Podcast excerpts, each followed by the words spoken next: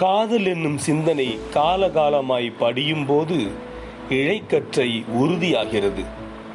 அலைக்கற்றை ஆழம் வேர் போல அனைத்தையும் தாங்குகிறது. காதலில் மட்டுமா இவ்வுறுதி தாய் தந்தை பாசத்திலும் அண்ணன் தம்பி உறவுகளிலும் அக்காள் தங்கை பந்தங்களிலும் இவற்றையெல்லாம் விட நட்பு என்னும் சிந்தனை அலை ஒரு காட்டு சிலந்தி கட்டும் கடினமான இழையாகவே தொடங்குகிறது. இவையெல்லாம் தனி மனித சிந்தனை அழைகள். இழைகளாகட்டும் கயிறுகளோ கம்பிகளோ ஆகட்டும் இந்த சிந்தனை அலைகள் தனித்தன்மை வாய்ந்தவை. சுயநல சிந்தனை சிறிதும் கலப்பின்றி பொதுநலம் ஒன்று மட்டும் சிந்தனை அலையாய் உள்ளவர்க்கு தனியாளின் சிந்தனை அலையை ஒரு முறுக்கு கம்பியாக உருவாக்கிக் கொள்ள முடியும். புரிகிறதா? வாருங்கள் சிந்திப்போம்.